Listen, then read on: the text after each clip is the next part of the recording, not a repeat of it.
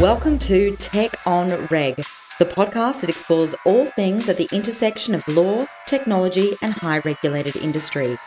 We're talking fintech, regtech, sextech, and more with thought leaders and entrepreneurs from around the world to share insights, trade viewpoints, and get us all thinking about responsible innovation. And here is your host, Dara Tarkowski. Hello, everyone. Welcome to another episode of Tech on Reg, the podcast that explores all things at the intersection of law, technology, and highly regulated industry. As you know, I'm your host, Dara Tarkowski. Thank you guys so much for your patience and allowing me to take, albeit a brief summer break. Um, very excited because today we welcome Amanda Cohen, Director of Product at Resolver, to discuss all things risk. And we are getting back to original tech on reg roots. We are talking, we're going deep nerd into reg tech, all of the things that Resolver is doing, um, and why uh, their offerings are so interesting and touching upon all the different technologies that they use in order to mitigate risk for their clientele. Before we do that, uh, quick message and thank you uh, to our sponsor for today's episode, BAI. For those of you unfamiliar, BAI is a nonprofit organization, leader of education in the financial services industry. If you have not already, check out their brand new non bank curriculum at bai.org. Thank you again, BAI, for making today's episode possible. So, Amanda, welcome to the show.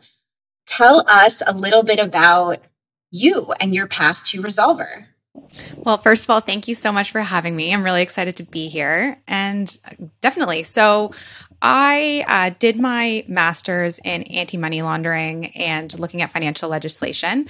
And you know, I think coming out of that, I was a little confused about where where do you land? What do you actually do with that now that you've spent all this time thinking about things theoretically?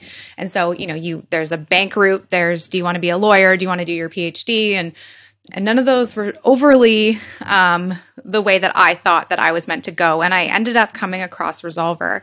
And Resolver is a software platform that is focused on risk intelligence. And so what I was able to do was come in and focus on compliance and how we can productize and standardize that process uh, for a variety of financial institutions. And what was really great about that is it took my passion for what I was really interested in academically and then paired it with this new passion of mine, which is how do you build technology and how do you find the best practices from your customers and then find ways to make that repeatable and then really drive that forward for other organizations. And so it's been a really nice pairing for me where I've got to, you know, marry two things that I really love together and I've grown up, I guess, with Resolver, where I, I started, you know, managing regulatory compliance for mid-sized financial institutions exclusively in Canada. And I've grown um, into different roles where now I'm responsible for our risk management application, our internal audit, third party risk, compliance. And so it's been a nice and natural progression, but it's been a really great journey. So it sounds like you were smarter than I was and opted not to go to law school. Um, like uh like some other poor souls who you know want to get into regulatory and compliance they're like we've got a great idea let's go to let's go to a whole bunch more schooling um, and get ourselves into a whole heap load of debt so good for you. Good for you in making a better decision. I don't know if it was better, but it did mean that I got to call it quits on uh, on the projects and, and school. So that was good. um, so uh, in preparing for today's episode, uh, I, I found a quote from your uh, of yours, and I'm gonna I'm gonna give it to the audience, and then I want you to sort of react because I thought this quote of yours um, sort of really encompassed everything, honestly, that RegTech is about. And it sounds like what Resolver is really about too. So, listeners, according to Amanda, constant cyber threats, convoluted regulations, complex, fragile supply chains, and the, the modern business landscape is an ever evolving minefield of risk. And businesses employing traditional GRC techniques are struggling to keep up let alone get ahead.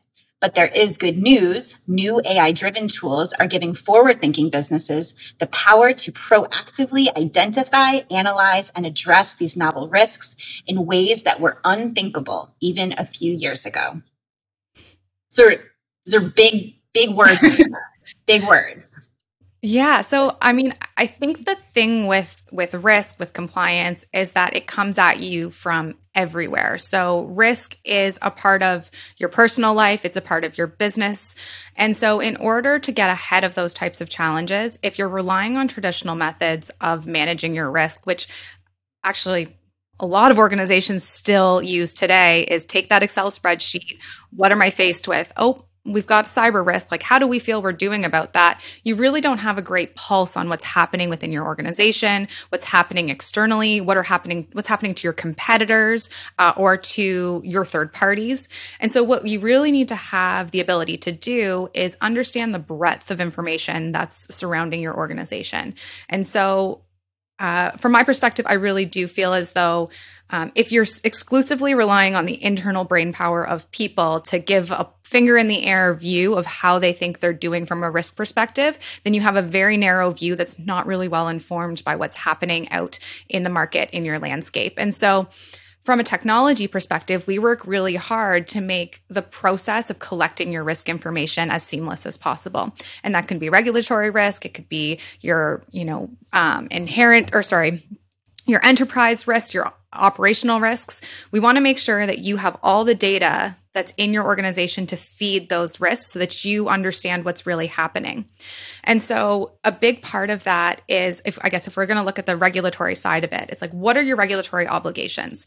if you're relying on people every single day to make sure that you've got your a pulse on top of all the regulatory change happening within your business then you're really hiring someone to like monitor the internet and there's there's better ways to do that and so um, you know we were talking about this earlier but it's you want your employees using their brain power to solve problems, to drive strategy, to make better decisions for the business. And if all they're doing is out there collecting information to consolidate it, to stick it in some report, you're not really data getting value. We don't we don't need more data gophers, right? and it's so the funny thing is it's like it's it's not like people are particularly great at that either. No. Like like we can do it, but we miss things. We we we fail to recognize, you know, perhaps the significance of certain aspects of data when they're looked at in isolation. Like people, as a general rule, like we suck at that part. So, You're like, actually really vulnerable by doing it like that. Why are we so intent on doing a thing that we sort of suck at? Shouldn't we focus on the things that we suck less at? Especially because you're you're paying people and they have so much more value than sifting through something. So if you're going to pay that employee to do something that they're not going to be able to do really particular even if they're great at it like there's still things you're going to miss. There's still context. There's things going on that it's just impossible to monitor as one human being. Shift that outside of of what you're doing. Rely on technology. Use other sources to validate that. You don't need to just cold turkey say okay someone else has got it covered. But allow those systems to do that for you so that they can analyze the output so there's been a few different studies. Thomson Reuters did a study. Um, other organizations have done studies regarding the adoption of reg tech generally in business. And, you know, a few years ago, everyone, it was reg tech was a major buzzword. There was lots of interest, but adoption has generally been slow of reg tech um, as opposed to other types of technology that go to more I, I, would say core business functions. You know everyone's really jazzed about the use of ai for underwriting but then you talk about the use of ai for regulatory risk and compliance and people are like pumping the brakes. I guess in your role given what you do uh, with product at resolver have you sort of observed the sort of i don't know snail's pace of, of reg tech adoption that I think a lot of the empirical data has shown and why and if so why do you think that is? So i would say there's two things. One is that there's a lot of organizations that want to build it themselves. And so when you're relying on internal project projects you're looking at you know getting one or two internal developers. They want to build it their own technology and that's a big undertaking. And so your projects are slow because you don't have enough resources to build it. But then also, you know, when that project's over, it's not being maintained. And then are you really getting the value? You need people to constantly invest in this kind of infrastructure to make sure that you're constantly improving it. You're getting the insights you need. So I do think one of the misconceptions is that building it internally is maybe your best bet when there's so many other providers that you could rely on. And then it's like pay the service for that. And um, allow your developers or your internal stakeholders to build things that that hit the business that, that are really visible. Like compliance risks are often seen as a cost center. So it's like let's not invest all of this on this internal development and let's let people who can continuously invest in the improvement of your technology take that on for you. So i would say that's one barrier we see um, is the internal decision to build it themselves. And then secondary i think there's a uh, there's this misconception that you have to do it all at one time. And so people think, oh, well, I'm going to adopt some kind of reg tech and I have to you know that means i need to have this and this and this all developed all figured out before we can get going. And it's that's not the case. Like you really do want to find technology that can scale with you. And so today are you ready to just make sure you're tracking the regulatory obligations that you have to adhere to? And you want to make sure you've got that inventory. Okay great start there. That's a really good starting point. And then let's layer on. Okay now how can we engage with the business to make sure that they are adhering to the regulations? Okay is, is that sort of the approach that Resolver takes? Because there's a number of different offerings um, that Resolver offers to, slightly redundant there, number of offerings that Resolver offers to its clients. Um, but it's also true there's there's a few different areas where you guys provide a lot of value and is that sort of your approach like you don't need you don't need to order like the full chef's tasting menu like we we can start with an appetizer here and there and see see how you like the platform that's exactly it. And and not only just do you not need to take advantage of, you know, audit, risk, compliance all at one time, you don't need to do every step of the process first. Like layer it on. Maybe you're not quite ready to do really robust testing and compliance audits. Okay, well, let's just start with doing your control self assessments and really getting a grasp of how we're adhering to these regulations. This I find that organizations that attempt to do it all at once, they hmm. overcomplicate what they're trying to achieve and then it end up it ends up just being a barrier to what they're trying to do. So when decision slowly, paralysis, right? Like exactly. everyone starts freaking out. It's like, "Oh my god, there's too much," and then everything. And then it stops. doesn't get used. And it's like, "Well, just do it slowly. Roll it out slowly. Get it people used to it and that's going to have a much better adoption rate and also you're going to be seen as this person who's implemented something that's really driven change at your company. You'd be astounded at how many people start with our technology and then like they use that as their steps of a promotion because they've been able to implement and drive change within their organization. It would seem to me that one area that might be sort of easy low hanging fruit for an organization that wants to adopt reg tech but is like sort of having um, you know they, they can't sort of get over the mental barrier of all of these things that they have to do. Aside from sort of like tracking rules and regulations and doing internal audits and gap analysis and all of those things, something as simple as just like managing our managing an organization's incidents is something that organizations still continue to really struggle with. What are your thoughts about sort of an incident management process as being like a nice little entryway into reg tech adoption? I think that's a great way to get started. There's so many types of compliance infractions that you need to track. So they could be privacy breaches, um, things, uh, cyber breaches, things that are coming out of customer complaints, um, suspicious transactions. And so you're probably looking at all of these different types of incidents either like in a siloed tool or they get emailed to you and if you just start by saying, like, okay, anything that's occurring, let's feed that into our program. People don't need to log into a system, they can just submit through email and it ends up in this portal. You can start to understand what types of behavior are actually occurring within your business. And so, something that we find really valuable at Resolver and something that we think really um, differentiates us in the market is that when you start tracking incidents, you start to understand how well the controls, policies, procedures you have in place are actually working.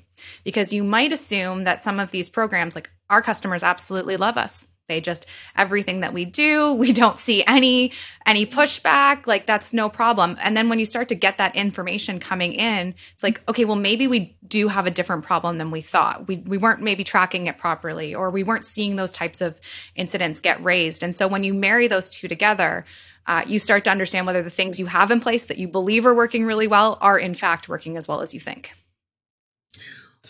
So, as a practitioner, as a lawyer, um, what I really love about that sort of as being like, if you're going to dip a pinky toe into the reg tech world, having incident management be a good starting point is because there has not been a regulatory inquiry that I've ever handled for a client where those types of trends and analyses and data are not central to whatever information or request or whatever inquiry is being made.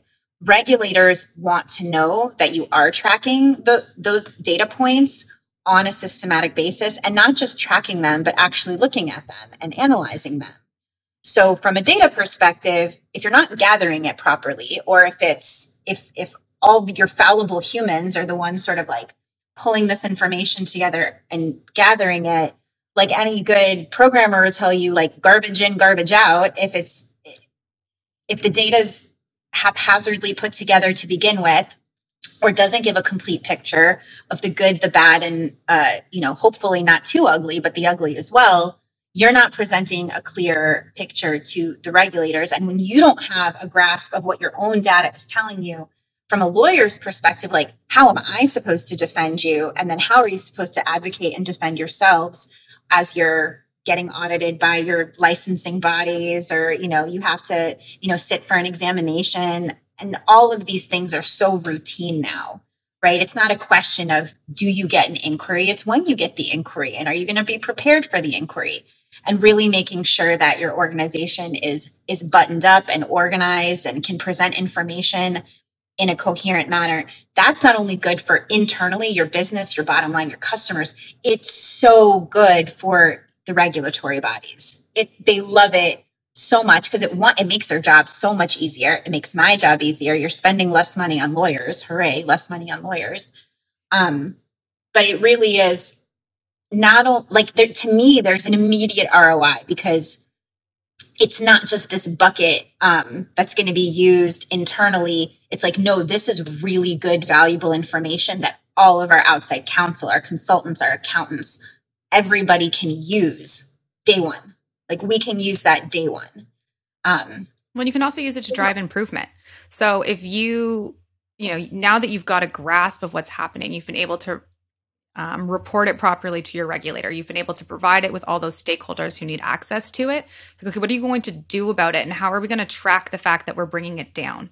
What's interesting is generally when someone implements our incident management program, you actually see their incident uh, uptick because people previously weren't capturing that information. So it does look almost like you're doing worse before you get better because all of this information was out there. It's not like these incidents weren't occurring, but no one was talking about them and no one was tracking them. And so if you didn't have visibility into them, you know, what what things are you missing as a part of your organization and and how catastrophic could that be if you didn't have that level of insight into it? Well, not only that, I mean, I also think from a corporate governance perspective, um, the leadership of organizations, the C suite, your boards of directors, your audit committees, all of those bodies have really important fiduciary responsibilities to the organization. And if they're not getting a clear picture of sort of what the full risk landscape is or what the full incident landscape is, they can't exercise those duties to the best of their abilities. Um, so this is also a massively important tool to keep your boards informed, to keep your audit committees informed, to make sure that all your public disclosures are accurate. It's important from an investor relations standpoint.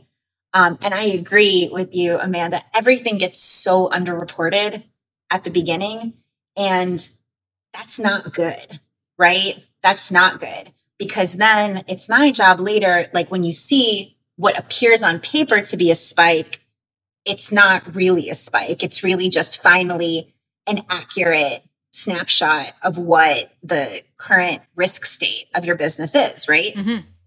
Yeah. Well, and I think too on the audit committee side or even just auditors, if there's a lot of times when audit plans are driven on cycles. And so they're doing their testing because it's been two years and that risk level is relatively high. And so you're going to dig into that part of the business. It's like, well, how accurate is that? And what happened over the last two years? And should we even test that? Or is it like so insignificant, but this other part of the business has these like concerns and these red flags that we need to dig into. And so you're now starting to test in areas where it makes the most sense, where it brings the most value, where you can uncover things, as opposed to doing some kind of rolling audit test plan that really doesn't bring you the value that you need. Um, right. Really it's, pro- it's processes that are divorced from reality and that are not data driven mm-hmm. processes. It's just more check the box go through the motions type situations, which is, I can tell you based on personal experience with the regulators, they're real tired of that. They're like, yeah, like, great, we're glad that you're doing that, but why aren't you doing these other things? Like, one is not a replacement for the other. So, great, you're doing your regularly scheduled penetration testing for cybersecurity. Terrific. But, you know, last year you had three examples of different phishing scams that infiltrated your organization. Why haven't you done a tabletop exercise with your employees to manage x y and z? As an organization you need to have a good answer for that. And you also need to know like oh we did have an email phishing problem. Mm-hmm. why didn't we do additional exactly. training or, or anything to address that? Um, so I love the idea of technology being able to basically like percolate all of the things that we need to be paying attention to instead of the things that we think we should be paying attention to because that's what's been in the manual for so long and we just have to you know be good little soldiers checking off all of our little boxes. Um, and i think that the regulators more and more are going to demand that. And that's i mean it's true in Canada. It's true in the United States. It's definitely true in Europe. Um, it's and it's not changing anytime soon. I don't see. I don't see us going back. No, and interestingly, which I think is a trend that we're seeing more and more of. People were always really hesitant to share their I mean and they still are hesitant to share their information with audit, hesitant to share their information with regulators, but the change we're seeing is that these organizations who feel like they're on top of things are much more flexible and open to saying, okay, to the regulator, do you want just access to some of these reports so you could log in and you can take advantage of it? You can pull the information when you need to, as opposed to, and it sounds, I know a lot of people probably aren't feeling like that's. Oh my God, idea. like my little lawyer heart, just like, I just got like a little. I know. My chest. but you're, you're giving me a slight cardiac episode, Amanda. I don't know if I would go that far with a client yet, but like conceptually, I dig it. Actually, it's it's not. I don't think there's a lot of people there, but you're seeing it. We're seeing it as part of RFPs. We're seeing it as people are coming in and saying, How can I make that process easier to share the information? And obviously, the information is very combed through what gets pushed out there is the picture that they're presenting. But it is becoming one of those areas where they want to take that step out and allow people to be a little bit more self sufficient. And I say a little, we're not totally well, you know, everything out. For certain organizations that sit under supervision of some of these large regulators, it's an interesting concept because rather than having to do like your 60 day fire drill um, before, you know, uh, a regulator comes to do a supervisory exam, the notion of if you've had access to this information all along, we're not hiding anything, um, is very appealing to, or can be very appealing to a lot of organizations. And then a regulator is like forced to like look real hard, being like, well, do we actually, do we actually want that? Theoretically, they want that, but but do they actually? Because that also creates an additional burden on them that they are presumed to have to be looking at it. Definitely. Um, and uh, you know whether or not they they actually are to the extent that they actually are, I think probably varies um, by organization and where they think that the higher risk for for them from a oversight perspective is. Yeah, it'll be interesting to see how many of those initial concepts really come to fruition. But the concept, if people I, do think you're right. Does the regulator actually want to take the time? Are they really doing those things when they're just, you know, not in the process of an audit or not in the process of working with you specifically? I don't know, but it, it is something that we're seeing more traction on. And we'll see, I guess, over the next year or two if that's something that people truly want to implement into their product. Yeah. And, and, then there's also the difference between like the prudential regulators and then just the, those who are fo- focused on enforcement. And there's so much overlap and information sharing uh, amongst all of them. Um, but I, I definitely I reacted to your statement the way sometimes my clients react to me suggesting that we, we may want to do a self-disclosure discover a problem like, why would we do that i was like well you know there is there is an advantage there's some brownie points to be gained sometimes Yeah. by raising your hand and saying we have an issue but here's how we've already corrected it Mhm. and again you're not able to do what i i always want to make sure that my clients are on the right side of the regulators right and it's not to say that mistakes don't happen or that issues don't happen of course they do but it is about how you respond react and manage them and try to remediate Mhm. going forward i love the idea of when you have that data like what you're talking about at your fingertips you are so much more empowered to pick and choose where you want to undertake that effort. Um, and you're doing it earlier and you're not. And I have to imagine that the speed at which that information is available is a hundred thousand times faster than waiting for a human to sort of compile all this information, review it, report it. Um, then their supervisors find holes in it and they say, what about this? What about that? Um, you're really expediting that analysis process, which I, I can tell you that from a legal perspective is completely invaluable to an organization who has to defend themselves or prepare for risk. And even just run a run of the mill stuff like like a litigation demand from a customer or you know a consumer complaint or this any number of inputs and channels of you know someone wanting to complain about something you now are empowered with real-time information with how to respond. Um, whereas otherwise it would be a really long lag time really long. Well, we had a customer that spent a year and a half building their regulatory inventory. They operate in, I think, seven countries, and a year and a half building the regulatory inventory for one. And it's like, well, how are you going to scale your bit? How are you going to scale your business at that speed? And then with regulatory technology, um, we were able to take that. I mean, there was the year and a half, and then we reproduced essentially the same work within like a month and a bit. And so, and that was just the initial. Once you've done it once, then it's repeatable. It's con- we're constantly tracking, um, or, or the third party that we work with is constantly tracking your obligations. They're giving you updates. They're telling you exactly every time something changes. And so, like someone's time for a year and a half is a is a really long time when that problem can get solved much faster. And then also, you're not missing anything moving forward. It's all maintained, tracked, and monitored for you moving forward. Yeah, I love it. You're speaking to my nerdy, nerdy heart. It's it's terrific.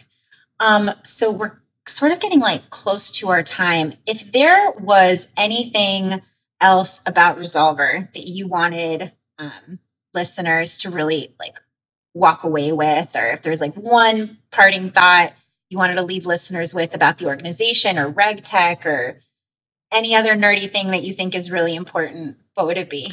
I think that it's not as overwhelming as you think. And if you're struggling to get started, um, whether it's us, whether it's whatever provider that you choose to work with, ask them for a bit of a vision of how you implement something and then how you build it out. You don't need to do everything day one. Help them map out what your journey looks like over the first year two years and the types of value that you're going to get out of that solution so that you can piecemeal it into something that's actually manageable something that you feel like you can you can take on um, because a lot of these teams are, are really small and you're working you are wearing seven different hats and you're trying to do all of these things. And so break it into manageable chunks and then i think you'll be much more successful. So, if any of my listeners want to learn more about you or Resolver, where should they go? well i'm on linkedin. Uh, it's amanda cohen or resolver.com and you can get a hold of us Awesome. Well, Amanda, thank you so much for joining us today. Um, we'll definitely like love to have you back to hear more about what Resolver is doing, and hopefully by that time, RegTech adoption will be on the rise. um, not like slowly uh, extracting teeth. Um, but everyone, thank you so much for tuning in and listening. It's so great to be back from our short summer break. Um, until next time. thank you so much